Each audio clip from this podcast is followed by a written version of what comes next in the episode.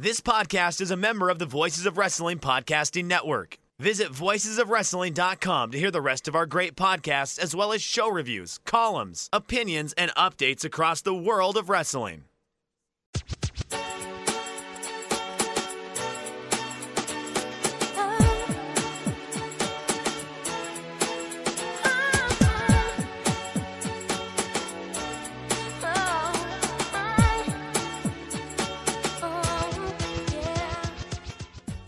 This is Everything Elite, the world's best podcast devoted exclusively to all elite wrestling and the elite extended universe.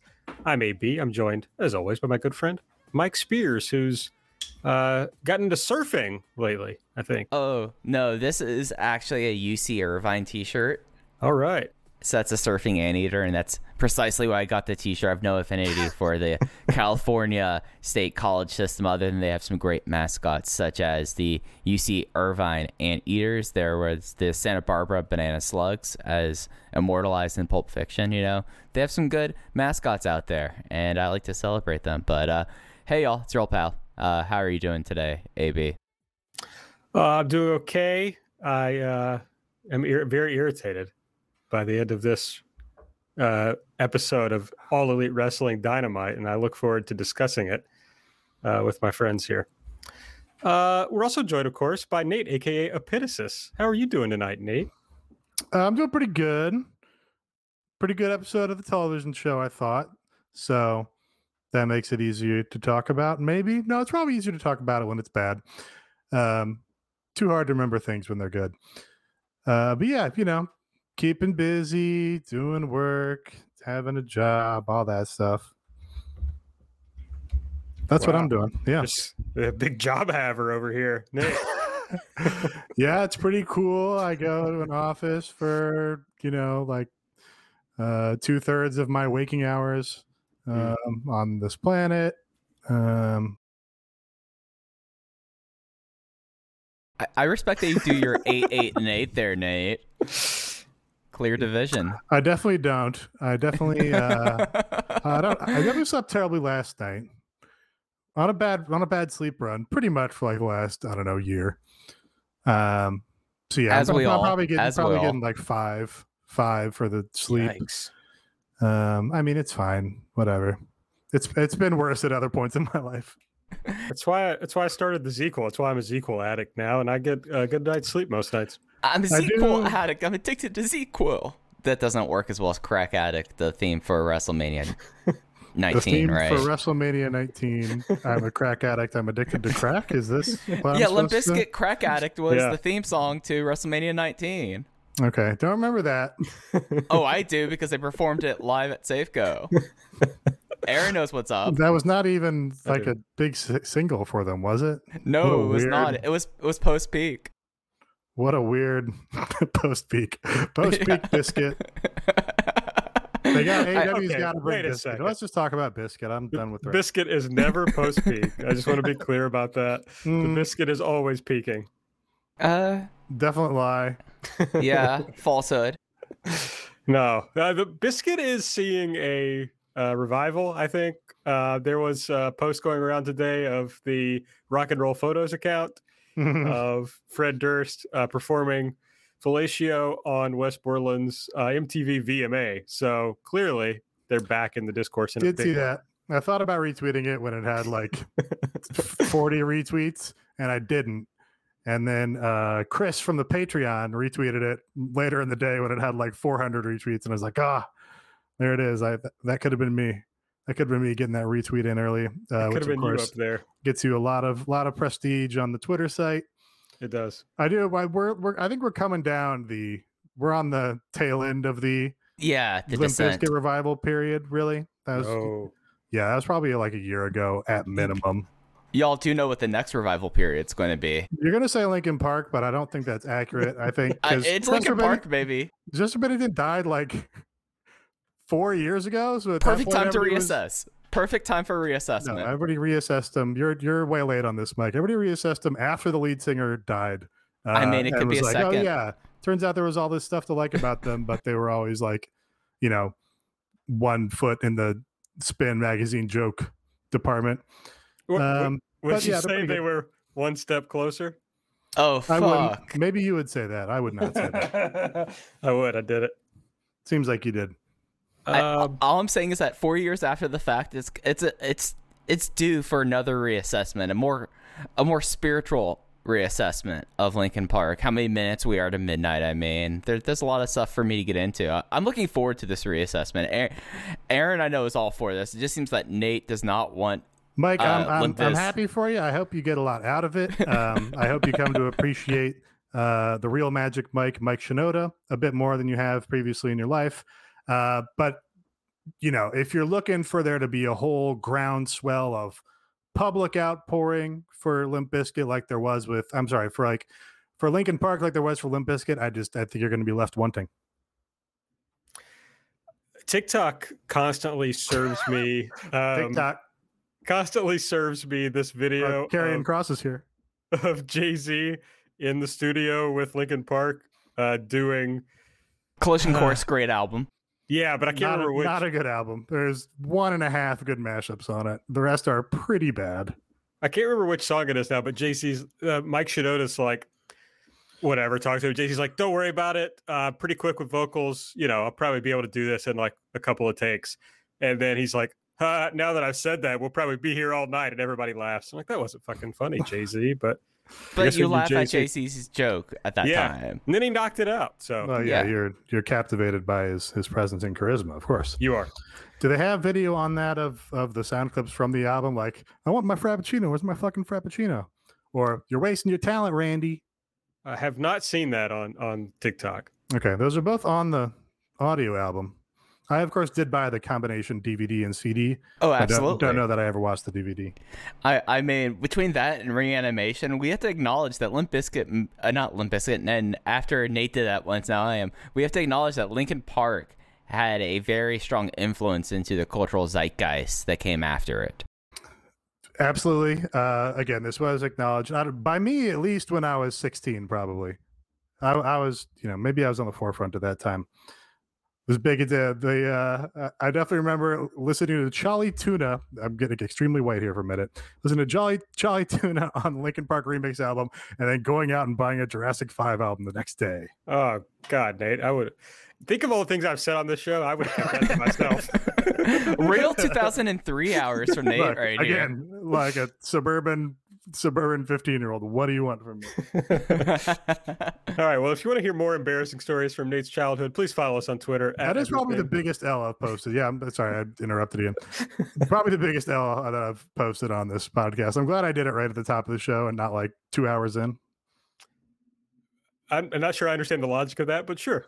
Well, I didn't. I was being sarcastic. It would have Okay. been. It would have been better if I hit it at the end, like you're, you're, you know, lying about the Confederacy winning. Hey, hey, hey, hey! That didn't happen. Uh, I don't really, don't really know what you're talking about. If you want to see again more posts about Nate saying things he shouldn't say, follow us on Twitter at everything AEW. I'm at Aaron like the card. Nate's at Epitasis. Mike's at Fuji. Hey, ya! subscribe to the podcast.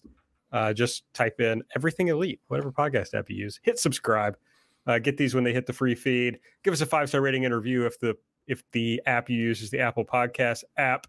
And uh, if you want to support the show, the best way to do so is to go over to patreon.com slash everything elite and subscribe. We'll kick off the show.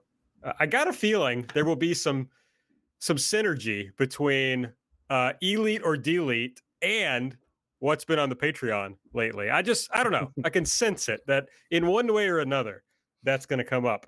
So, uh, elite or delete, we talk about uh, our favorite and least favorite things from the show. Nate, I'll kick it off with you. What was your favorite thing from this week's episode? Yeah, I thought it was a, a pretty strong show. This was uh, kind of the same story as last week, where, you know, most of the time you remember these shows by the ending. And this was another week in a row where basically the, the show was good enough that the ending kind of didn't matter. And I was like, all right, whatever. Don't care. I'm satisfied with the time I've spent here. Hard zeroing in on one thing that I thought was exceptional. I guess I'll I guess I'll say the parlay because that most exceeded my expectations. Uh, we and this is not because MJF called us out on Twitter, uh, but you know we talk we talk a lot on this show about Chris Jericho and his talk segments, his WWE skits, his you know new ways to try and put a spin on the promo battle. Uh, so they came up with this parlay idea, which I don't was it explicitly stated that this was to determine who got the advantage in the uh, blood and guts match? I don't know that it was, but it turned out to be that. Not until Tony came out, basically, did he Okay. tell us that's what was going to be decided. Okay, so with that as the premise, I thought everybody pretty much had a pretty good promo here. Uh, even guys who've been pretty down on your your FTR hair, your FTR bald, uh, your Shawn Spears. Uh, if the, even if the content wasn't, you know, especially uh, amazing, they still delivered it pretty effectively, and the the sound mix was uncharacteristically good on this episode. So you know, it seemed like you were getting good reactions from the fake crowd. Uh, and then, really, I thought MJF and Jericho brought it home uh, again in a way that exceeded my expectations. Um, maybe the big, you know, it's hard to do one of these promo battles where it peaks at the right time and you end up building tension and building anticipation for a big match on a super show instead of just like, you know, kind of keeping your hype levels at the same point they were already at, or maybe like, you know, deflating them a little bit because you're like, well, all those guys were just in the ring and talking together. But I don't know. They brought the intensity and, uh, you know, just had good content from Jericho as far as MJF taking his spot. I was happy with it. Uh, the, the end, the very end of Jericho's thing, where he's like talking about the summer of love and how this is going to be the summer of violence, uh, was like the perfect, perfectly bad pin to put on the end of it in like the Chris Jericho kind of way that you're kind of like, okay, what? It's Chris Jericho. He loves fucking rock and roll music. What are you going to do? Uh, but yeah, I thought it was pretty good. It was something that I feel like that most listeners to our show might not be in complete lockstep with us, but it's something that like how uneven this storyline has been and like the way they've done focus with it was such a kind of odd path or like how I would not expect you to do a lead up to a war games, but it did kind of come together with MJF and Jericho spots here. And I think that it's something that it allowed Jericho to kind of be his Sammy Hagar self in a way, like real divorced dad energy. Like he's looking like even more like a divorced dad by the week, by the way. And it kind of works in this way that like everything that Inner Circle is is the exact idea that a 50 year old divorced guy in Florida would find exceptional, especially coming out on motorcycles now and having everything be black because black is sexy. I'll never forget that. That's what Chris Jericho's whole motivation is for this new mm-hmm. version of Inner Circle. It's it's tremendous. But I guess like my big takeaway, other than like I think you hit the promo notes well, was Aaron and I in the lead up to the original Blood and Guts match started a series on Patreon.com. You can get all the episodes about that we did in the lead up to this before they shelved it until this year. But we were exploring like the confines of a War Games match and how they kind of got away from a War Games match. And the easiest way to get away from like and messing up a War Games match is not sticking to the formula of what a War Games match is. Like it's formulaic in like the most positive sense of the way that if you stick to the formula of a War Games match, there's no that you you will succeed. And at least coming out of the parlay, they said like we don't have a lot of the convoluted rules that people have tacked onto the War Games match. They've kept it very simple. They make sure the heels have the advantage, and they made sure that the one person who could probably benefit the most from being beat down and being handicapped and Sammy Guevara is the person going in first. So I have to say that everything about this segment in the lead up to War Games and the lead up to Blood and Guts was a uh, was a success across the board. Um, I thought Jericho was good, and I thought the rest of it sucked. Really, um, Jericho sold the match to me in that I was really bummed because I love war games and I wanted to love this match, and I was pretty out on it. And then Jericho got me back in, so thanks uh, for that, Chris Jericho. The rest of it didn't really appeal to me in any way. Um, it was just kind of like people talking at each other, and it's all this. It's this same like okay. I said like Jericho did a good job, but it's also like about taking spots, which I don't give a shit about. And it everything has to have this little like shooty comment to it, which Yeah. I hate. And I've I've talked about several times why I hate it.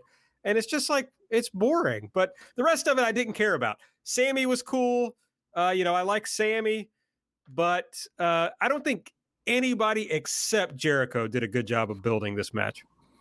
Yeah, we talked about the shooty thing last week. I don't think this doesn't feel like it's treading on shooty territory to me. Like he wants to be the top guy in the company. That's the spot that Chris Jericho has. That's like a universal thing to competition. He wants to be on top and knock Chris Jericho down from the spot and take it. You know, that's the fucking uh, uh, Kevin Durant. Uh, you know, uh, liking post about how Steph Curry's not as good as people say he is, or whatever. That's uh, that's MJF. He's got that sort of energy. Um, I thought Sammy Sammy's thing where he's the you know dumb young kid who's not smart enough to be to, to not be overconfident and talk himself into having the disadvantage. Uh, that makes sense. Uh, and him him burying Shawn Spears and calling him a failure here and a failure there and a failure in the match. That was all money to me. Um, and you said you said thanks to Chris Jericho, and I thought that was also a good callback from him and JF talking about how you know first pay per view in this company, you wanted a, thank you from the crowd for making AEW exist. So I'm going to give you that thank you, uh, and then I'm going to thank you again when I take your spot. I thought that was all pretty good. Yes. Oh, last uh, the, the the thing about the intensity and like why it didn't feel, I think, just like guys talking to me. I think what enhanced that for me was Tony Schiavone in the middle of them all, kind of reacting and and playing off the sides, and you know, being, oh, you know, don't get out of hand here. I'm in the middle. I'm in the crossfire. I thought Tony Schiavone did a great job of selling the intensity of it. Mike, your pick for uh, Elite this week? Yeah, and this is actually a hard week for me because there was a lot of stuff that I felt like was good, but nothing that was really heads and shoulders above the rest of the show. But I guess I'll talk about this here because it would be on my brain to talk about here. Uh, the Young Bucks versus the Sydal brothers. I thought that this was a very interesting match. I felt like that they showed a lot more confidence in Mike Sydal, who's really come along from like when he first came into AEW and when he left. But having him be the focus of the the real first part, and then like just having a really great chicken shit way for the Bucks to win the match. I thought that that was very successful, and I you know like this was obviously a filler match, but it was a good filler match, and it kind of led them down the road that now finally it seems like SCU is trying to call their shot. They've been number one contenders for months, and they've been undefeated since having the segment in the waiting room where they proclaimed that they lost another match, they would split up. But now they're put into a. I can't even say that like uh, saying like they knocked out Park here because then they announced that they're going to be there's going to be another contendership match next week after this promo, which is kind of pointless and makes the promo look dumb. But uh, the match itself, I felt like that was a success. I felt like it was the best match on the show, which you know, given the participants, it, eh, I felt like this match w- had like the expectation to be that as well. Well, yeah, what I really enjoyed about this match, uh, for a match that the, you know, there was no doubt as to the outcome of it, really. Um, the Young Bucks were just, you know, full heel, prickish self and have come up with uh, a lot of just fun little in between obnoxious taunts and shit and appeals to the camera uh, that still kind of keep you invested in it when it's like, okay, yeah, you know, he's Matt is doing his cool trip shit and you know, the, he and Nick Jackson are going back and forth. But when Nick Jackson gets the advantage and does some obnoxious thing, he's going to, you know, look into the camera, start talking about it. That's very fun. Highlight almost my elite pick for this whole show Brandon Cutler as the Young Bucks new ring boy, young boy. Uh, I was kind of annoyed that they gave him this gimmick when they've already established that Michael Nakazawa has this gimmick in the elite of being, you know, their gopher or their young boy or whatever, their lapdog. Um, but Brandon Cutler uh, shining Matt Jackson's, uh, you know, new Nikes when he's down at the apron. Very funny to me. Uh, and I hope this, I hope this builds up to Brandon Cutler and Michael Nakazawa becoming a tag team of some sort, uh, because I think, I think fans would probably really get behind that, especially if it, you know, happens through some BTE nonsense. Yeah, the thing that sticks out to me about all this is like I just think when you look at the Young Bucks, Nick always seems remarkably less cool than Matt. Like I think he has a really hard time pulling off the cool level that Matt has. But I think he's done a really good job since this turn of like just wringing out every ounce of charisma he has in his body to like feel like he's up on Matt's level. You know, a lot of it they're doing for him with the costuming. I don't know who's you know picking uh, his costumes, but that's working, uh, and I think he's getting across that level of of dickishness of uh, you know asshole superstar that he doesn't always do. So good on good on Nick, I'll say. Yeah, Nick kind of has middle brother syndrome or middle sibling syndrome when you like compare like Matt being older and then of course like they have their younger brother that wrestled them, but it does come off like Malachi, Malachi, Malachi. Malachi Jackson. Like, of course, I've seen the Jackson three in a trios match. That was something that I don't think that a lot of people can say, but uh, it, it, it's something where like he is the worker of the group, whereas Matt has always kind of been like the character and cerebral guy here. That's nice to see him kind of tap into it. And I'm gonna full. I, I'm just going to make the proclamation. Doc Gallows picks everyone's costumes. I mean, come on, like he makes sure everyone else had the leather newsboy caps, and he's the one who gets the leather fedora. Come on. Doc Gallows, Doc Gallows dangly is obscene. It is giant. It is. He's got half a bird hanging from his ear. Uh, it's out of control. I love it. It- it's tremendous. It, It, it, it barely fits in that limo. His dangly. Yeah, uh, you, you know how I, how I used to say that like the best kind of heels in AEW are like the Danny McBride, like farcical, like aggrieved uh, Southern man kind of persona that like Jericho had. I, I, I take that all back because that's Doc Doc Gallows is a Jody Hill, Danny McBride character, like come to life, like really, and I'm just happy each time I see him on screen. Yeah, no, I, I think that's fair. Uh, there was a lot of uh, disagreement, controversy about uh, the big LG licking his bicep. Nate, what did, what did you think about that? Uh, I popped pretty big for it. He's he's a real freaking weirdo. Um, one of the best things going in pro wrestling, really over the last uh, I don't know six years at least, so better part of a decade for Doc Gallows. Um, yeah, the the weirder he gets with it, the more I enjoy it. Um, you know, a man with no haters for sure. It's interesting to me though that they haven't. Uh, Well, I feel like they were wrestling on Dynamite every week there for Yeah. a bit, and now they're really like not. And I'm so I'm like, Well, they, they It's yeah, fine. They get these It's free. fine. It's, yeah, no, Darby's going to main event TV uh, three weeks in a row against decreasing quality of opponents for whatever reason. Um, yeah, it's just what they do in a weird, weird sort of thing. Nick Jackson, if honestly, Matt Jackson, uh, you know, sneaky, good-looking guy, um, sneaky, good on the mic. Uh, you know, obviously one of the smarter people in wrestling over the last decade uh, one of the funnier people in wrestling over the last decade. I think if Nick Jackson was just his own dude, he wouldn't, you know, come off so so harshly as like the less charismatic or the less, uh, uh, uh you know, personality filled guy. Or it would honestly just be like, oh no, I mean that what a great wrestler, and the rest of it would be secondary to it.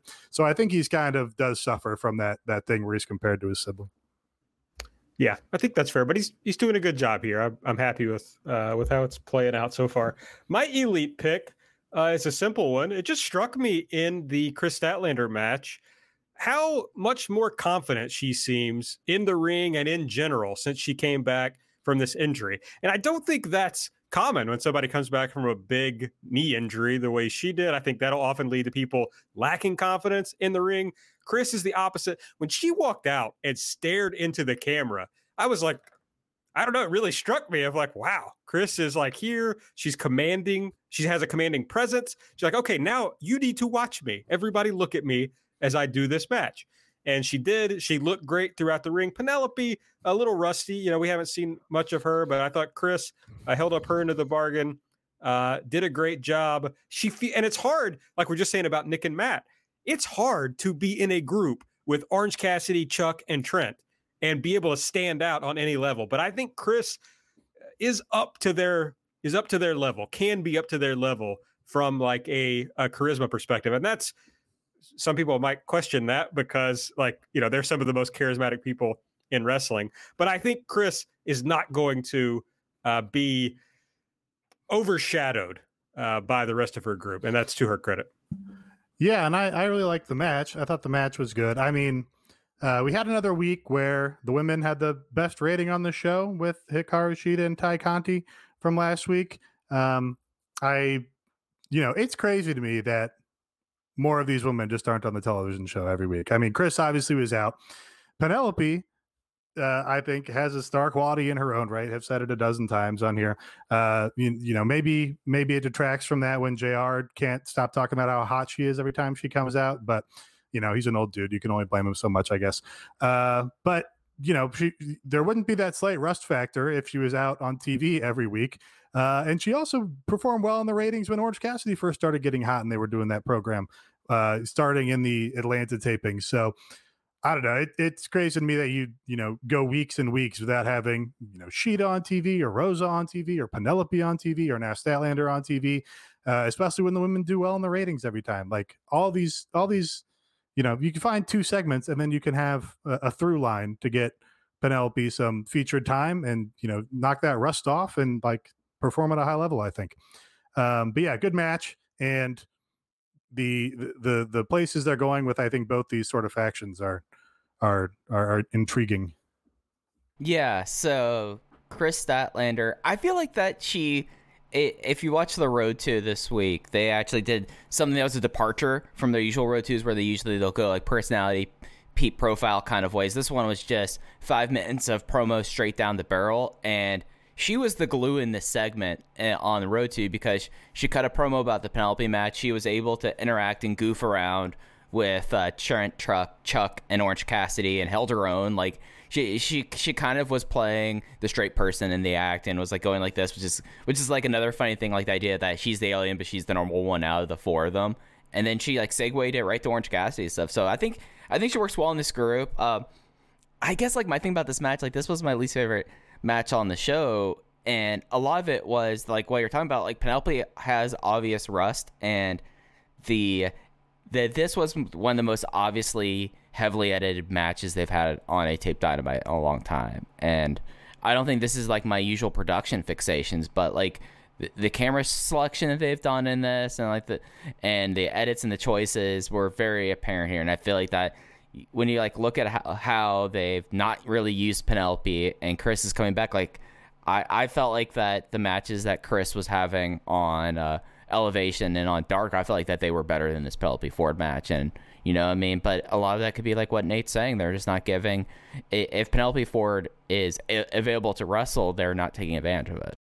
Yeah, they did say that she just got her degree, so I guess she went and has been in school a lot of the time. Um, so I'm yeah, sorry, but I've heard that I've heard it. Britt Baker is a dentist and wrestles on the show with some regularity. So, oh, you know, she, you know, she's a dentist. I think she's still driving two hours back and forth to go to more dental school, even while yes. while appearing in AEW.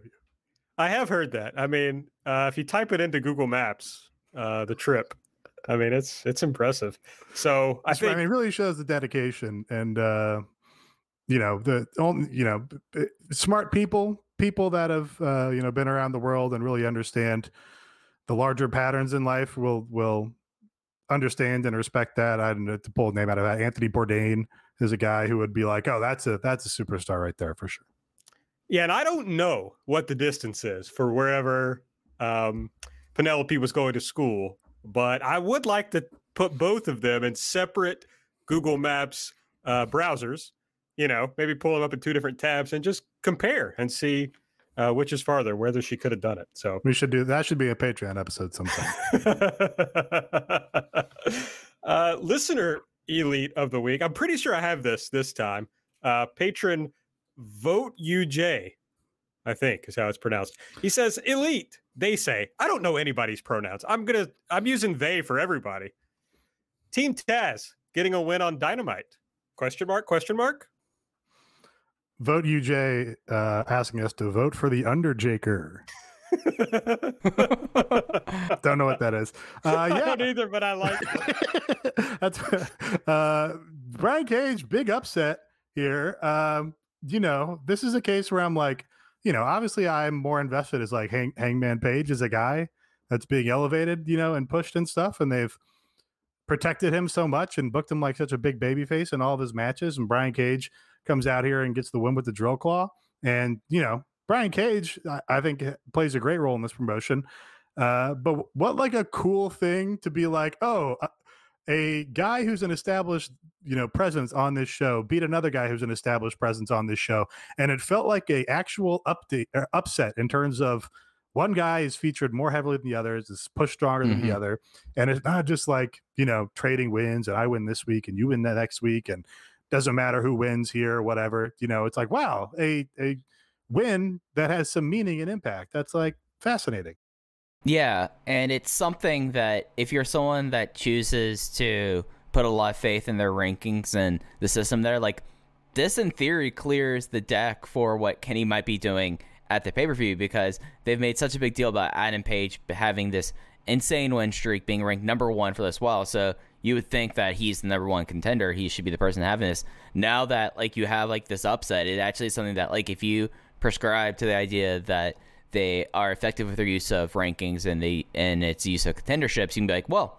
now they've pretty much like have through like this one thing which helps out Cage and helps out Team Taz. Now this is not the the feuding group that can't get together archetype. Now we're saying that Cage has got a significant win on the hand, but also it's like, all right, now they're able to focus more full bore towards whatever the next step of this Kenny Mox storyline is, because then you don't have the thing. Uh, the then you're saving the bigger match down the line of finally uh, Omega and Page once again, but now for the title. So I feel like that this is a real success across the board if you really want to like drill down into it.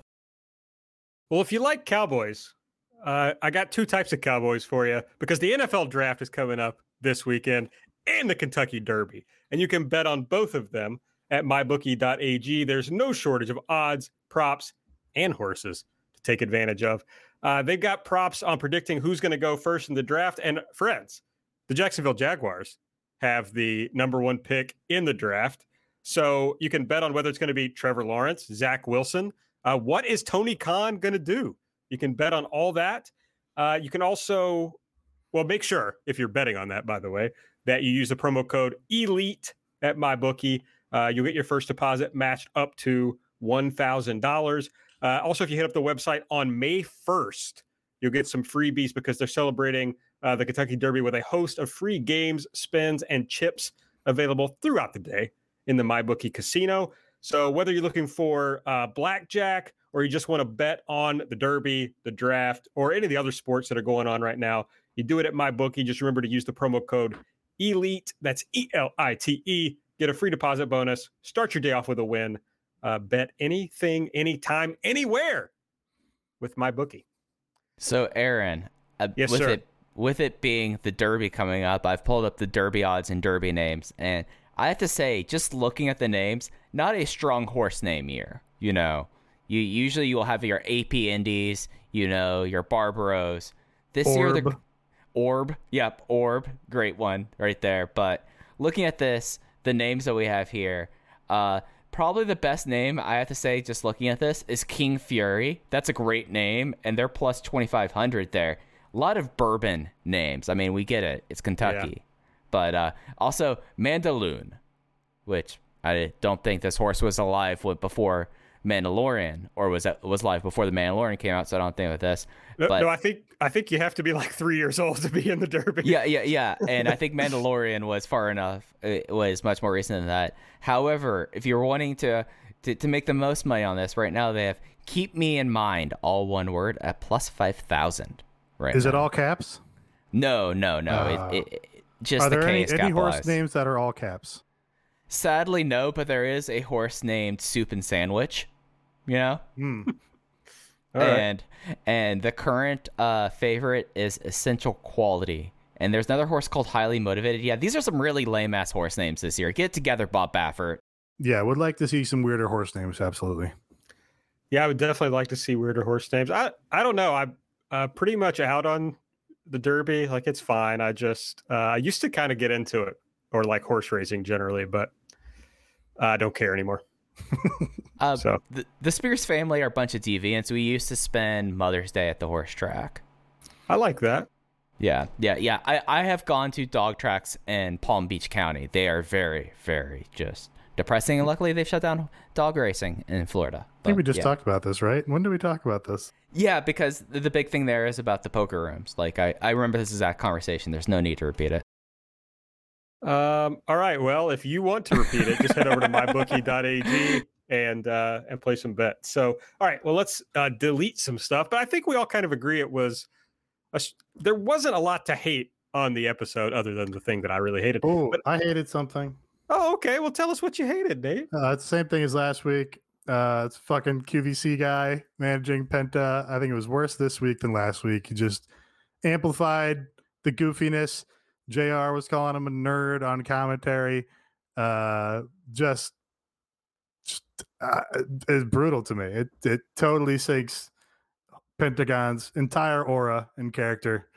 Um, you know, which has been established and and carried him because you know he, he's not like a he's not Phoenix. He's not a blowaway worker out there. Like his whole aura and presence and gimmick is like does a ton of the work for this guy. And now you've got fucking some cartoon character jumping around, seconding him. Um, I it took me out of the entire match. I was so mad. I was doubly mad because people keep fucking adding me. Like, yeah, Alex Abrahante is a big star. Nate, you dummy, aren't you? Like this goofy son of a bitch. Uh, and I uh, just almost walked away from the television. Uh, I, I was very mad in my home. I was red and mad and fuming. Um, and uh, if you ever at me again, I'll block all of you. There we go, Nate. Just, just tell everyone just not to at you. Makes your life a lot easier. Just be like me. But uh, it, it's something where like I was hoping they would they would like crank it down a good twenty percent, and instead they made it like the the central thought, the central storyline, and this real uh, RAP Wrestle Circus ass match. Like the first like three minutes were like straight of something that you would have seen either in like Wrestle Circus or on MLW. L- l- like it was like that level of oh we're, we're doing a show for the crowd. There is no crowd on this episode, but we're still to be doing like all the bits before we're to ha- end up having like a strong match. And Alex Abrahantes is to get involved in all of that, and you know, it just kind of like soured in a way because like th- there's a way you could be like you just use him as like a straight translator who's kind of an asshole and not have him just be like this buffoon because I feel like that's the thing is that they went way too far and they aren't willing to readjust into like yeah no he just translates promos and goes Penta says like that's fine as a manager but it's the other shit that makes it worse. Yeah, I, probably do lay too much of it at at, at uh, Alex Abrahantes' feet. Like they have, Penta's been, you know, low key buffoonish a lot before this too. The fucking St. Patrick's Day hat and all this stuff. But you know, there's just degrees. You, you, there's a breaking point where it's like, okay, you've pushed him over into clown territory, whereas previously he was, you know, uh, uh, uh, crazy psycho violent guy who's like a little weird and funny. Um, and yeah, this is just this is past my threshold. I, this is not good audio, but I just really don't care about this one way or the other. It just doesn't. Uh, I don't know. Hasn't risen to either level for me. It, it's something that's remarkable that that less than a month ago Penta felt like this hop hot vicious property in like the Cody match, and then now it's just like he's back to uh, Shamrock Penta. You know, show me amigo. Like it's like stuff like that. That there's a way they they could thread the needle that they're choosing not to here. That I could totally understand Nate's uh, hatred of it. Well, Mike, what did you hate, if anything? Uh, what's your delete pick from the show? Uh, I like that's the thing. I guess like the thing that didn't really do a whole lot for me on the show that we didn't really touch on is just uh you, you you're building up to this like TV show, like your big TV event, but you have a pay per view that's like this far, that's like less than four weeks out from this. And yes, we we get that they like doing tentpole TV and then their big pay per views here, but it, it, it's something that like the calendar is about to turn into May, and well, arguably their biggest show or second biggest show of the year is at the end of the month, and we guess that that Hikaru Shida and uh, Britt Baker are having a women's title match. I was thinking we were going to get SCU versus Young Bucks, but now we have that eliminator and then a title match the next week there, and you just kind of like look back at this and. It, it's something that I say a lot, and it's maybe that tells you that I feel like this was a pretty decent episode. This is the point I'm picking out because I'm not going to take your point, Aaron. I'm going to let you go off on this, but I would like to see more build towards the thing that we're supposed to pay money for. Like that, like, like that's something that that kind of like gets me each time. Is like we're going to be paying money for this pay per view. Like you're expecting people to make a value decision here, and you're not doing much to anticipate much for anticipation for this pay per view. Yeah, I I I think I'm uh, gonna take Aaron's point here. This doesn't really bother me. Um, I think because you know they they've loaded up really uh, the next couple weeks with like marquee things that they want us to be like, hey, we're doing the big blood and guts match, and we got the Cody match, and we got the John Moxley match, and we got the uh, you know tag team title match, and we got this other uh, Moxley and Eddie Kingston tag match, and uh, I think it's all all feels pretty hot to me at this moment. Like all of those matches, it's not necessarily all pointing to a big crystallized destination at the pay per view. Um, but I think I just kind of don't mind that because obviously TV is their their big economic driver. They're you know going to be negotiating for new TV in the future, and they're you know doing great in the ratings. So if they keep that up, you know that that's going to be worth more to them, I think, than the pay per view buys. Honestly, I, it might be a different different deal for me when we're back to touring, and it's like, no, you, we're doing a big stadium. Like you need to pack ten thousand people into an arena for this pay per view. You got to start building some stuff up and getting some hype and anticipation going for that. Like you know, they're still running like half full Daily's Place for every single show, so I it kind of just doesn't register as too important to me. I guess my counter to that is this is a situation that you're asking people to pay money for, and yes, you are getting all your money from like a vast majority of money from your Turner rights deal, but the consumer, the end user, like they, they have to make a value proposition here, and what's uh with their shaky kind of pay per views, what have they done to instill any confidence in what's going to happen at Double or Nothing 2021? Because right now I'm looking at this, I'm like, yes, I'm going to be buying this pay per view, but am I enthused about things happening at the at the end of May? I I don't know if I can say that. Yeah, yeah, it is for sure. You're asking people to pay a big price tag. You know, uh, that's absolutely the case. But also, it's like they're the the hottest wrestling company in the world right now. So, like, if you're a wrestling fan, you don't buy the pay per view, then I guess I just don't really know what you're doing. Like, you're a weirdo WWE freak or something. You know, AEW is putting New Japan on their back right now, trying to carry them back to relevance. So, uh, you know, it, it, I guess because it's not a, a, a economic decision for me, it's just like I'm going to buy the show no matter what, and I know I am. So. Yeah, I don't know. Maybe they've just like killed my um my expectations, but because there's like two or three things that feel like they're getting built, and I'm like, oh, this is good for them. They don't normally build this much this early, so I don't know. I'm not fired up about it yet, but I'm willing to be fired up about it in the future. So we'll see where it goes. Yeah, there is there is a definite uh, scenario where in two weeks, you know, they've you all these big matches, and then the pay per view is right around the corner. It's like, wait, now where are we going? I can see that happening for sure, but I guess I'm just not there yet. All right, my delete. I think everybody knows what's coming. I was ready to just get mad about them doing this same Derby match with Preston Vance. And then it unfolded. It happened just as I feared it would. And I did not feel myself. I did not feel the the anger rising up inside me, the hatred, um, until the fucking finish of this match. This Cody ass finish that looked like every single match Cody had for the TNT title. They they are literally just rebooking uh, the the Cody thing with Darby. It's like it's a complete misunderstanding of Darby the character. The idea that this is all he can ever do. Um, it's Gabe shit, to be honest, is what it is. It's like, oh, Darby can't actually beat people. Uh, like, uh, it's got to be like some sort of he just barely hangs on by the skin of his teeth. He's not good enough to actually just come out and beat someone. Even fucking Preston Vance. Okay, whoever wants to argue about Jungle Boy, I was right, by the way. But nobody can argue that Preston Vance is anywhere near Darby's level. I appreciate he's bigger than him, he's stronger than him, but the motherfucker doesn't even wrestle on Dynamite very often.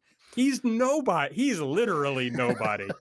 so, I mean, this was crazy. Now, all that said, I actually liked the match until fucking Ethan Page got involved. Uh, but I thought uh, Preston Vance was pretty impressive, and they did a cool match. But it's just like what's the point of this? Uh, where is this going? I mean, I'm, I fear that it's going to Ethan Page is going to beat Darby Allin, and then I will. Uh, it'll, it's going to be bad for me personally. uh, but yeah, I just hated this. I, I hate everything about it. Uh, I like that they have start. You know, I think Thoros was talking about they moved away from Darby as just Sting's buddy, and now he's like actually feels like the champion. Uh, that's cool. But I don't feel like this run, even though it's main eventing every week and doing well. So you know, fuck me. Maybe I'm uh, the one who's wrong here. Uh, but I don't think it's doing anything for for Darby the character in the long run. Yeah, uh, I, it did kind of strike me during this match where you know Darby was doing his thing and like Sting was on the outside and like, you know, it, it's kind of the continual surprise of AEW that it's like, oh wow, like Sting is seconding Darby Allin, the guy from Evolve out here in the main event, and also, you know, Darby main events this show with regularity at this point. It's kind of insane, and then it's, it's also like kind of commonplace, you know. Uh, that did strike me, but yeah, Preston Vance, you know, uh, seems like he's got a lot of potential. Seems like, you know, could be a guy that they build for the future. Uh, you know, seems totally capable in the ring.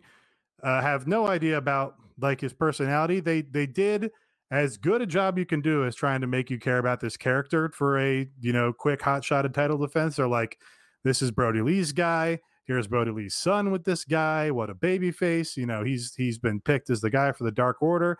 Darby wants to give the Dark Order another match because John Silver got hurt in their match. Like that, that's as good a job you can do.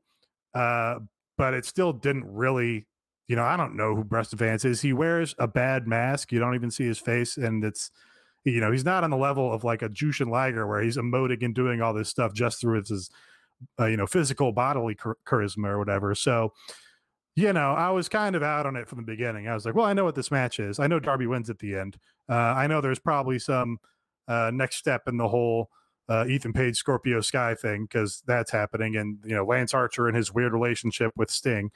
Uh, so I was kind of just like, okay, you know, I know what this is. I've had a good time watching this show. I'm going to look at my phone and get reactions to Yuji Nagata being on Dynamite announcement. So I guess, and there's not a good answer for this in my mind. How do you book Darby as champion? Because like that's the big overarching question here is that they were able to do the Darby and Sting versus Team Taz thing, which kind of circumvented it, and they've been having him have a lot of title defenses, and they they are trying to get over like the idea of like nine title defenses now. Is it finally going to wear him down? Is there finally going to be the uh, the, the the time that he's not able to get himself out of the situation. But it, it's something where like I'm wondering. It's like I guess with the company and with him right now, this is like his big run right now. But how has the booking and the treatment of Darby over his career really have changed here? It seems like that people don't have confidence to book him as okay, he's the champion. He beats you with his finish and after a back and forth match, and it's not like a skin of his teeth winning on running up the back turnbuckle and oh looks, it's kind of like a coffin drop. That's a win here. And I just think I feel like that's that's kind of been like the big problem with Darby is that people uh, like he's a great underdog. He's great at chasing, but we've seen that around the title they don't really know how to like present him other than still as a guy who gets out by the skin of his teeth. But that's what happened less than a year ago with Cody Rhodes.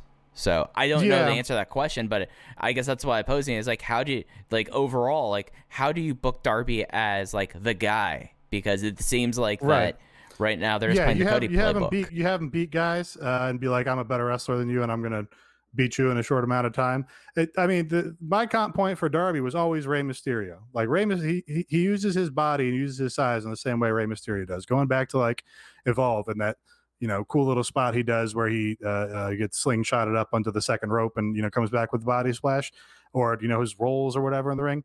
And that's the same issue they had with Rey Mysterio is they put the belt on this guy and then just you know always presented him as oh he's he's smaller and worse than all these guys and he's gonna you know eke out a win by the skin of his teeth uh, and it's gonna be all treated like some miracle run or whatever. Uh, meanwhile, everybody has been watching Rey Mysterio for a decade and going, no, that guy's the fucking best wrestler of the generation. Like he can just beat guys and do cool shit and beat them. Um, I do think, yeah, you know, there's there's wiggle room when you're facing a Jungle Boy, and Jungle Boy is like, hey, I'm I'm also going to be a star soon, so maybe I should put up a good fight against you in the main event. Uh, there's not as much wiggle room when you're having another main event and it's Preston Vance, uh, and he's not going to be a star soon. You know, maybe he's going to be a pushed guy in the future, but to me, it's a uh, it's something you solve the way you solve a lot of my larger you know issues with this promotion, which is like, hey, instead of every match being 16 minutes long, maybe have Darby beat a guy in six minutes and then have somebody else wrestle for 10 minutes. Yeah, you can do like this first part of the match where like Preston Vance, you know, gets the advantage on Darby, but then Darby comes back and beats him like very forcefully. You know, I mean, you can do that exact same thing. But I agree. And when it comes to like how to book Darby, I I think Rey Mysterio is a great comp. And this isn't a perfect comp, but I'm gonna do it anyway because I kind of like it. It's like is Zack Sabre Jr who, when Zack went to New Japan, there was a lot of thought of he's not big enough to look uh, realistic wrestling these guys. And it took like two matches, and everybody thought he was credible. Now, Zack is a lot taller than Darby, so I'll give you that. And Zack has this built in thing of, you know, his submission, his technical prowess. I get that. But I still think there's a way to book a small guy in uh, kind of what Mike was saying. I'm just like, he figures out a way and it's not just figuring out a way to slip by and barely win. It's figuring out a way to be better than guys who are bigger than him. And, you know, that's, you know, that's just what I would do. The the Zack the, Zack was the other guy I was thinking of because I was thinking back to Zack and Darby's feud and Evolve, where it's like Darby wants to get to be a technical le- wrestler on the level of Zack Sabre and all this shit, uh, and you know he didn't. He just like lost to him, and it's like, well, I got to go back uh, and you know uh, uh, learn you know, start from the bottom or whatever and, and, keep trying to be good the the original sin of the Darby title reign is he just it out of nowhere and it had no meaning the way that he it from Cody. They're just like, okay, you've had a bunch of matches with Cody, now you're gonna have another one. This time you're gonna win. Uh, it was you know there was nothing there. There was no no juice to that. There was no meaning to that. There was no irk to that. What they could have done and what the I think the right way to do it is is like I said, you beat Darby and beat the shit out of him, beat him and beat him and beat him until you're ready to to push him. And then when you do that, he's learned all the lessons from all these beatings, and now he's able to beat guys. It seems to me that they put the belt on him too soon. It's like, okay, well, we still got to, you know, show that he's the underdog and that you you beat him and beat him and beat him down all the time. So, um, you know, uh, we've been accused of being like a Darby fan cast, but uh, so you know, not surprising. I think that we want to just see him booked like more dominantly, but I think it would be better. It would be better on the television show for it. Yeah, he got like they like half-assed told that Cody story of like mm-hmm. we were supposed to think he was learning things, but they never actually did that. They didn't actually show uh, show him getting better and improving, and then finally overcoming Cody. Uh, so yeah, I agree. It just it was bad. And there's a way that if you want to tell a similar story, like okay, Preston Vance, you're so much bigger than I am. And to be a fighting champion, I have to learn how to do these things. So I'm going to have this match here because I want to learn to adapt and be a fighting champion. John Silver, you are an explosive wrestler. Uh, Jungle Boy, you are one of the up and comers, and the snare trap is a move that you know I'm. I know that we're going to cross paths a lot, a lot in the future. I need to understand this now. Like, there's ways you could do this, even if you're to, even if you're like, okay, they did it did of Cody, like you could re-implement those like steps B through Y before you got to Z, and you could book them as bases of these matches, and they aren't doing that. And it seems like that that is something that is very easily could explain this away and actually would make the matches more compelling and less samey. The key to making the first step to making yourself compelling is to uh, trim your balls. Head over to Manscaped. Support for everything elite is brought to you by Manscaped, the best in below the waist grooming. Uh, you can head over to Manscaped. You can use the promo code This Is and get 20% off free shipping uh, at manscaped.com. Just make sure you use the code This Is. They've got, okay, well, I'll tell a story here. So I got two things for Manscaped. I don't, do they actually listen to these ad reads? They might be like, Aaron, you gamed the system. That's okay. I'm going to tell you about this. I got two because I have two podcasts. I gifted one to a friend of mine. Okay. I said, here you go. Try. I've already got the lawnmower 3.0. Hell, I've got the lawnmower 2.0 too. I've got all the Manscaped tools. I handed them to him. Uh, he opened it in front of his wife. I got to tell you, she was excited. She was excited about the Lawnmower 3.0. She told me it had been months since this man had touched uh, his his uh, below the waist grooming needs. She was excited about the crop reviver. She wanted that thing to be revived. She was excited about the crop preserver. She needed something good to be preserved. So you too can make the person in your life uh, who uh, looks at your uh, your balls. You can make them excited with the products that that Manscaped has, and uh, the easiest way to get those is to head over to manscaped.com. Use the promo code. This is. You can also get uh, the T-shirt, which I mean she was less excited about. I'm going to be honest. Yeah, the T-shirt doesn't really add anything for her, uh, but you'll get free shipping. You'll get 20% off. The code is this is your balls and your uh, girlfriend, boyfriend, other person uh, will thank you. So do that. Uh, the listener delete. Uh, I wish I would have done this correctly because it flowed right from what we did before. Uh, Chelsea says delete. Leave Ethan and Darby in the past. You can't recapture the magic of the arm shovel incident, so don't try. Yeah, uh, amazing restraint by all of us not talking about Ethan Page's involvement in the main event closing angle for the second week in the row. Uh, on the Patreon this week, check out This Is Ethan Page. The deep dive on the vlogs of Ethan Page. Terrible mistake. Uh, will will mark me for the rest of my days on this planet. Uh, but was joined by the guys from the Bad Wrestling Podcast for that. I, I it was an attempt to purge you know, exposure therapy, purge Ethan Page from my system so I don't come on here and complain about him every week like I do Alex Abrahantes. Um, it will it will remain to be seen if that was successful. So, if this works, Nate, then the idea is that you need to do this is Alex Abrahantes, and you need to go find his Oh, Pennsylvania Indies matches and That sounds uh, much better than QVC. Ethan Page's vlogs. if you haven't seen Alex Abrahantes' uh, uh, uh, indie gimmick, uh, apparently a graduate of the Hart Dungeon, Alex Abrahantes, check it out. There, I mean, there's got to be some gold in there to find. So that's an idea.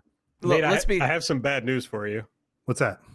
I believe Oat posted in the EE Discord earlier that uh, the internet evidence of it appears to be gone. No, no kidding. Oh wow. Oh man, Who Yes. smartened him up?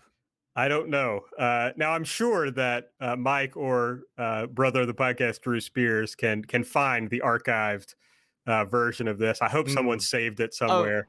I, I- Wayback I- machine. Wayback machine. Yeah, I was gonna say it's been cached here. And uh, like we'll find this, and, and I'll talk to my people and see if any of this stuff got taped here. And when we say Hart Dungeon, he was trained by Ross. Like he's open about like, yeah, I trained with the Hart Dungeon type training with Ross Hart. Yes, we'll, we we will be doing it. This is Alex Abrahantes, and we'll, we're gonna work on this exposure therapy. Nate, We're, yeah, gonna we're gonna have to we're gonna have to find some of that old shit because we're I'm not I made the mistake of vlogs once, so I'm not watching his QVC work. All right, uh, we're, we're going long already, so we're gonna have to bust through this television show. Well, I think I'm done. So whatever you want to say. It kicked off with Hangman Page versus Brian Cage. Uh, Team Taz attacked Page before the match. Uh, Dark Order made the save. They all brawled. Cage won with the drill claw, uh, which I guess we did talk about, so that's fine. There's a Bullet Club pre-tape. They're in the back of a limo. Uh, Kenny won the Impact title, by the way, so they talked about that. Uh, Kenny was mad about Moxnetti driving into their trailer, but says he's not afraid.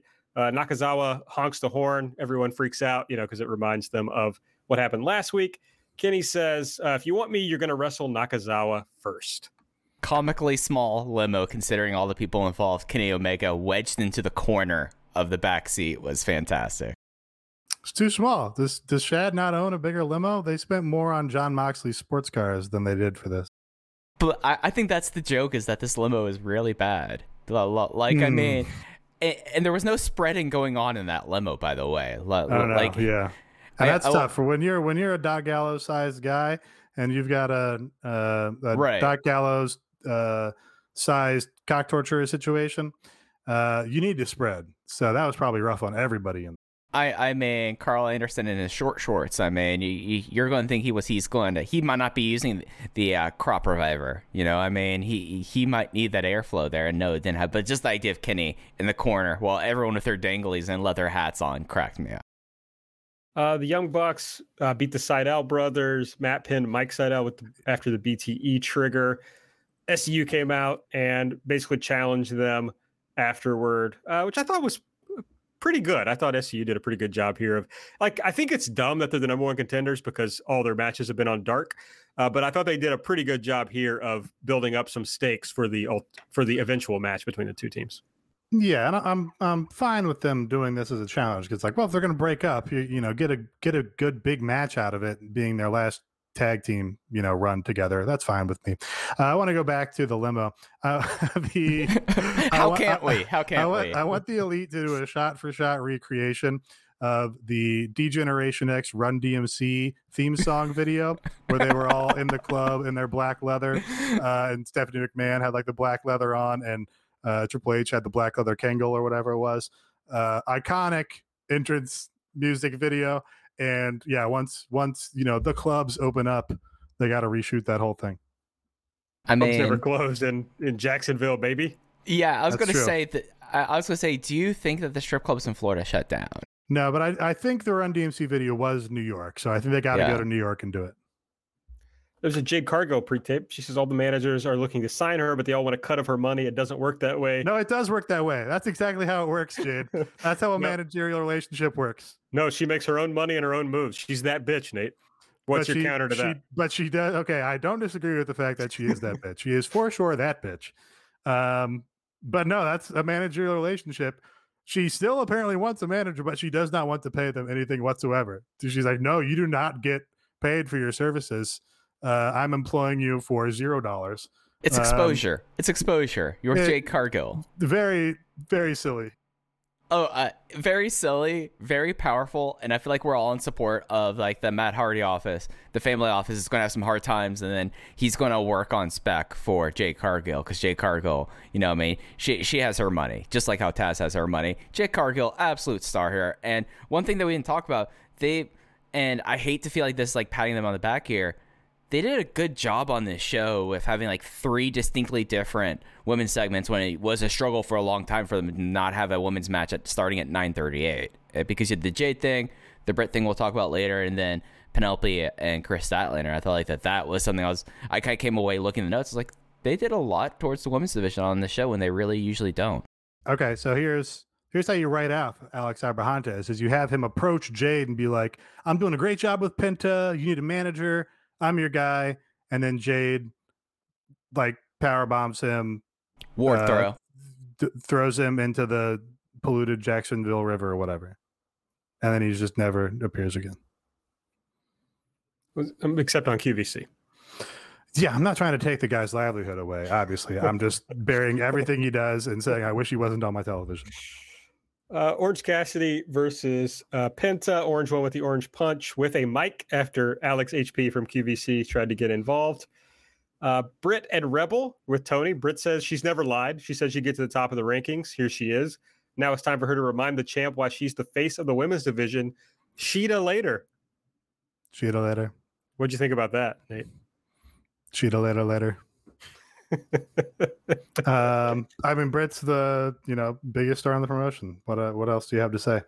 It was very her like popping for Tony. I love their like friendship where she's like fake all the time, but they're still actually kind of friends. As you know, continues to amuse me. All right, then we had uh, the Parley, which we talked about. I guess if you're not that familiar with war games, they did announce the rules. Two rings. Uh, you know, starts one v one new entrant every two minutes, like a regular War Games match. So that just means that was the point of this. One team, they really didn't explain it that well, I didn't think, but one team always has the advantage because it's one versus one, and then a new person comes in, and then a new person comes in. So every other time, uh, you know, the the team has the advantage. So in this case, the Pinnacle is going to be the team with the advantage, and uh, you know that's the right way to book it. The only thing I'm sad about is that Tully isn't the fifth person on the uh, Pinnacle team. You want him to be like Robert Parker yeah, and you know crap his pants inside the uh, cage. Yeah, that'd be great. Uh, I, I was going to make a joke here that I'm just going to say this because if I don't get this on my brain, it's going to riot me. Of course, people know what this is. They they all have watched uh, Memorial Gate and they've watched the Wakayama winning rules uh, elimination tag match. Exact same rules. That's true. You're right. Literally, if you Uh, haven't watched that, you have to turn this podcast off. That's in the disclaimer on the, on yes, the show yeah, you, notes. you have Yes. to be able to recite the two Wakayama tornado winning rules matches. That's right. Go for it, Aaron. Uh, next up, Eddie Kingston comes out for his match with Michael Nakazawa. Actually, I should have used that as a plug. If you want to hear people on this uh, podcast forget things that they're supposed to know, then you should listen to us on the Five Star Match Game podcast, where Mike, Nate, and I competed for uh, trivia gold uh, with our good friend Joe Gagney. That's it. Go check it out. Uh, Eddie comes out for his match with uh, Nakazawa. Eddie says, no, he's not wrestling Nakazawa. He wants Kenny to come out. Kenny does come out. Uh, Kenny does this very funny thing where he's like, no, actually, uh, we're bad at you. We're getting back at you in this segment. Nakazawa attacks him. Eddie gets the advantage. He's going to break Knox ankle. Kenny says, go ahead. We have plenty of goons. We see Cutler trying to come out, but Mox is there. Uh, they get Kenny in the ring. They put the chair on Kenny's ankle, like they're going to break that. And Eddie says, Give me a tag match with Kenny, or we're breaking his ankle. Callis uh, agrees that they can have a tag match with Omega and Nakazawa ASAP. Very, uh, I really, you know, makes sense for Moxley to make the save or whatever. I did, I just wanted Cutler to get in that ring, just have Kingston like beating the shit out of both those guys. Uh, that pairing very much amuses me for some reason. It's something I feel like that just as an aside that or one of the vlogs they had to make a comment about how Brian Pillman Jr. is there and everyone's trying to Pillmanize each other's ankles. Like I feel like that that is a good bit that you know, and I know you all are listening to this. I just gave you solid content gold for like the next five weeks. Yeah, no, yeah. Ryzen, stop stealing old BTE bits. And here's a new bit: is Brian Pillman trying to collect on his IP rights to Pillmanizing people? Oh, that's good. They could have tied it into this whole uh, Oh, yeah. Chelsea, Chelsea Green thing. This, that would have been good content this week. Credit, credit me. He's attacking people backstage. Image and likeness might matter. Fair use does not only apply to things that are monetized. Yeah, that would be uh, actually that'd be the first like charismatic thing Pillman had, has done. So that would be that'd be good for him. My DMs are open. I have a lot of ideas, guys. If you need help with your vlogs, let Nate and I know, and we can get this working for you. S- Still, they haven't used uh, the, our drama king Matt idea, so that pisses me off. I forgot about that. I did see Drama King Matt post a now accepting bookings image, and I'm like, ooh, he didn't credit anybody. Did he make that himself? well, well, did he have a T-shirt saying uh, "He's my poppy-in-law" yet? I mean, as as part of the gimmick, or is he just completely forgetting about it? He's not listening to us, is he? He needs to listen. Yeah. Uh, Taz is with Tony Schiavone. He says Brian Cage just beat the number one wrestler in the world, Adam Love it. Page. Love it. I love that. so that makes Team Taz number one. Christian Cage interrupts. Uh, Taz says Hobbs beat your ass, but he made one mistake. You capitalized. Now you're gonna have to face another member of Team Taz. Uh, Christian says Taz used to be one of the toughest guys in the business. Talked a big game, backed it up. Now he can't back it up, so he surrounded himself with other tough guys. Uh, but now, when he sees Christian returning after retirement, he wishes he could do that. Uh, so basically, he's jealous of Christian. Uh, he's going to teach another one of his guys a lesson. Hopefully, they'll realize they're better off without you. Uh, I thought Christian delivered here on a pretty Yeah. good promo. Uh, this this was, I think, the best thing he's done in the company yet, and it's not super complicated or high concept or whatever. He just had a very. It's like here's here. I'm going to explain Taz's motivations in this segment. I'm going to explain my motivations in this segment. I'm going to do it with like a very collected veteran presence because I've cut a thousand of these things, uh, and it was great. I was like, yeah, okay, now I understand what this is all about. Um, now I now I remember what I liked about Christian when I was a young guy. Um, this was good. Yeah, I mean, I feel like they've completely reset uh, Christian after the way he debuted, and now like this is completely successful, and I feel like that's something that there is a lot of interest. I, I think him versus Ricky Starks is a very fascinating future match they could have, and now there's a lot of direction there in this. Yeah, that's that's a fascinating future match. And additionally, more fascinating future match: Christian Cage versus Hook. That is big time. so if you do listen to the five star match game, Nate probably does his best ever call out of Hook that will soon be coming a soundboard drop for us at one time. I, I've That's been not in the told. That'll be good.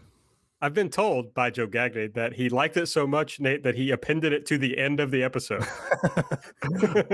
Uh, well, yeah, it was the only it was the only uh, answer I really had any sort of pride in. So you can probably feel that coming through. uh, the voice to audio. Um, but yeah, I mean, who better for Hook to have his first real match against? Like, you know, there was there was talk about Christian Cage working miracle matches with Yoshitatsu and shit, where it's like, how did he do it? He can have a good match with anybody. So uh, I'm ready for the Christian versus Hook program. I think there's something to be said for Christian. Not only did he have seven years off, but he also like all of his promos for however long were within the WWE system. So there's probably something to be said for taking some time to like get used to having the freedom to just do your own shit. Uh, and this felt good. So I hope that this is more what we see out of Christian. Uh, Kris versus Penelope Ford. Kris won with the Big Bang Theory. Uh, we had the Preston Vance video that that Nate talked about, trying to build up uh, hype and talking about Brodie bringing him into the Dark Order. Then we had, I can't believe this. I don't think this has come up at all. Uh, no, QT, no, it hasn't. it was good. QT Marshall, Nick Comoroto, uh, Aaron Solo versus Billy Gunn, Dustin Rhodes, and Lee Johnson. Uh, the factory pulled up in Cody's bus. Uh, it ended when QT pinned Lee Johnson after the governor liver punched him. Yeah, um, just from the start of this segment, QT entering with the factory, coming out of the Nightmare Nightmare family bus. Uh, and now they all have matching gear. They're all in blue. They all got the factory logo on there. They QT walking with confidence, cameras just dead on, showing him leading his team out of the bus like they're the visiting team. They're the villains from the kids' sports movie. They're Iceland and D2 the Mighty Ducks. Uh, was super into that. Uh, you know, Mr. Freak Beast and his Nightmare Fact night no, the factory gear. Um, just you know, I think completes the whole completes the whole package for this team is that they all have this unified it's kind of like the it's kind of like the super chad version of the premier athlete brand or something where they're like yes. they're like the villainous the villainous you know uh, mma camp or something uh, yes uh, and they've all got this unified theme and aesthetic going on i'm all about it um uh, Grant Akuma was talking on Twitter. I don't know if you saw Mike about how they should they should give the Nightmare family the red from the aesthetic, and all the stables should be color coded like Dragon Gate. Mm-hmm. Uh, I think that's a good idea, um, especially because gold dust needs needs new gear. I don't know what's going on with the blue and his gear, but they need to get him just a, a unified red look for the Nightmare family. Yeah, I loved this segment. Like, it wasn't for the fact that there was a tag match that was right my alley. I thought that like even with this in the in the post match, I thought like that they've done such a solid job of like this felt this is a match that would be a build up match, and they did a great job of being like, all right, we're not gonna have Cody's the money in here, so we're keeping Cody out here, but all of Cody's friends are gonna be fighting off against the whole Nightmare family. You keep Ogogo off the outside for having the obvious interference leading up to the win. I feel like that that's that that looks great in his smart booking. And really, Lee Johnson was like the star on the Nightmare Family team as he should be in this situation. Like uh, he had like the crazy Fosbury fly flop corkscrew moonsault that he did that looked sick. And then you know the post match, I just like this is so much like just Cody core stuff that of course this happened this way. And I was laughing and enjoying the, ent- the entire way. Whereas I totally understand why people wouldn't. I did the, the, the, like these fleets of fancy just amused me greatly. Yeah I I totally understand people hating the fact that like there was just a random cutaway and now QT Marshall was on top of this fucking 30 foot tall bus. I totally a crane shot of this. A yes. crane shot of this. I get I get hating that and think it makes no sense. To me, I was filled with joy and I was like, oh, this is this is delightful. Um, I did I wanted them to create recreate the violent J spot from no, was it Shaggy 2 Dope? The ICP spot Shaggy, from the bus. Yeah, Shaggy 2 Dope getting power bombed by Mike Awesome onto okay, that 70s yeah. bus. Yes. They, they I guess they need to build to that or something, somebody falling off Cody's bus. They got to get ICP on AEW. They have to get ICP in here. You're not a legitimate promotion until you book ICP. They've worked in every major promotion in North America, maybe at least the United States. So you have to have ICP for something. Oh, there was somebody else I really wanted them to bring in just for shits and giggles. I can't remember. All right, Kip uh, went into the locker room to see Miro. Uh, Miro, instead of greeting him, beat the shit out of him and then at the end hugged him and said he forgives him. And then as he walks away, says, "We'll talk." I, I, yeah, this, this was good. This was this was perfect because I they had the unanswered question out there of, oh, Kip's going to be on this show. They Mhm. had if they didn't have something with Kip and Miro on the show, I was gonna be pissed off. I was gonna be like, "What the fuck?" They just dropped that entirely. Nothing happened. So I was like, "Yes, th- that makes perfect sense for Miro. He's a you know absolute monster psychopath, um, but you know he still wants to play his little video games with Kip, so totally fits for me." Yeah, and Miro, how many lockers did Kip get involved with in this segment? It was it was like at least three lockers. Like it just they they tied up the loose end very well here, and I feel like that it's uh it'll be an interesting bit for this act to see where it goes from here. I like this because it had to piss off the people who were like, "Oh, Miro should just kick everybody's ass," and then he did it, but then he still was goofy afterward. Yeah. So that had to make them mad. So I, I. I am so high on Miro right now. That was one of the, going into this show. I'm like, oh, is Miro going to be on this show? I hope Miro's on this show. That's where I'm at with Miro, where I'm like idly thinking about him. uh, then the main event, the TNT title, Darby versus Preston Vance. Uh, Darby reversed Preston Vance's full Nelson by catapulting off the ropes, getting the pin. Uh, now, do you, Darby- do you think only the wrestlers that we complain about listen to this show or are aware of this show, or do you think Miro knows that we've been defending him the whole time? Miro takes um, numbers and such very important, so I'm guessing he is aware of his of his press clippings, such as Hmm. they are. Yeah, I, I I I would like to imagine that. I mean, the awareness there with like Miro, he has. Kip, I I probably was Kip's job to like to be like, okay, when did they talk to me? What did they say? So you know, of course he listened. Do you think we're the number one AEW podcast? I think so. You say, Yes, yeah, I mean, you say at the top of every show that we're the best. yeah. okay, I- that's there's a different bet- I difference don't- between being the best. it's not confidence, guys. I, I, I really have no way to know uh, because there like if you if you look on the podcast app or something you'll find like some you know podcasts you've never heard of before uh, and some totally foreign branch of wrestling fandom that we never interact with whatsoever and you find them on twitter and they're like oh they have 4000 followers literally never heard of any of these people before um so i i have no idea no way to say um But there's no way to prove otherwise, so we could still say it. y- you know, I yeah, I, I don't want to. This is going to so sound so obnoxious. I doubt that there are podcasts exclusively devoted to AEW with significantly more li- listenership that also are listened to by people involved in the promotion. Would be my guess. Well, that was just my point. I was thinking of like, okay, obviously wrestlers and, and wrestling companies often like to hear, you know, what is being said about them. And I'm just thinking if you made a list of like the, okay, we got to keep tabs on these podcasts. Uh, I was just saying, I think ours would be uh, near the top of the of the list. Yeah, I wonder. I mean, they've got to, you know, what bridge do you cross where, like, either they just find us personally obnoxious, which I would totally understand, or we make we make some criticism that like doesn't Cuts a little deep. doesn't make yeah, it cuts too deep or doesn't make sense with the full uh, uh, wealth of knowledge that they have. Like, oh, you we couldn't have done that because this person had this thing and this person had this thing and this person had COVID and whatever else. Sure. and yeah. you just go, well, these guys don't know what the fuck they're talking about. Like that would that would that would understand that also. Yeah, and it, it you know you, you never know, and and since we will never know, I'm just gonna keep on saying we we are the number one one until someone proves me otherwise, and I will immediately reject your theory. I just want to say that if we say something that doesn't make sense because it's something you know, you could just tell us the thing you know. That's true. No, they they, they do like to launder their talking points through uh uh Yes, friendlier. less Less friendlier, but antagonistic.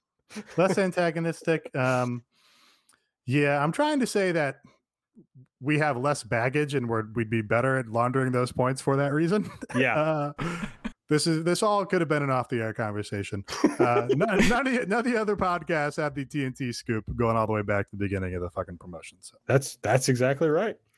Uh, okay. Uh, the best way to support us, patreon.com slash everything elite. Nate already gave the big uh, the big sell for Patreon. So uh, go check it out. We put up a lot of shows. We have a Discord. Um, listen, get all your Ethan Page content on the Patreon. That's really that's my sell for this week.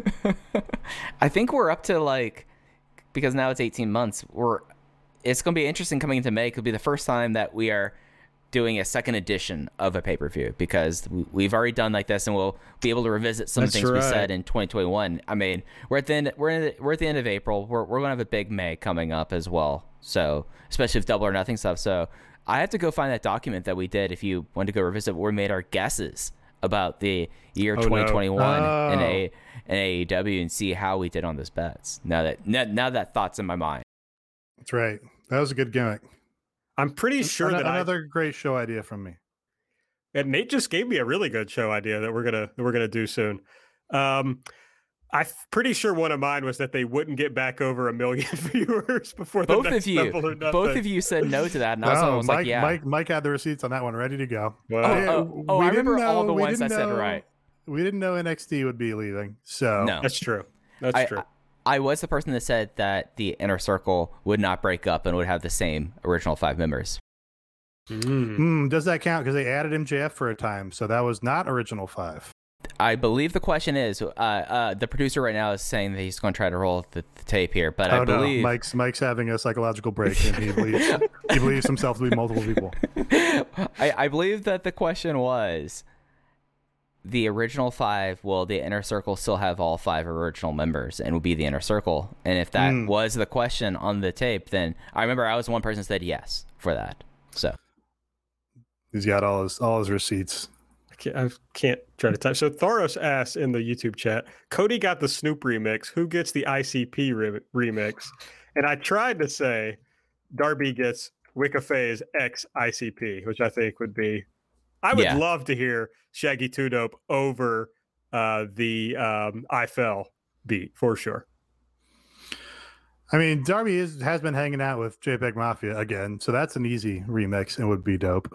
Yeah.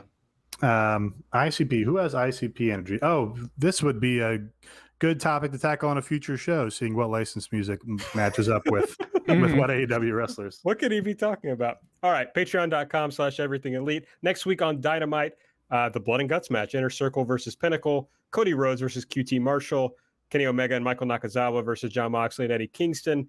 Britt Baker will be in action, and there's going to be a four-way tag eliminator ICP match. should do Abaddon.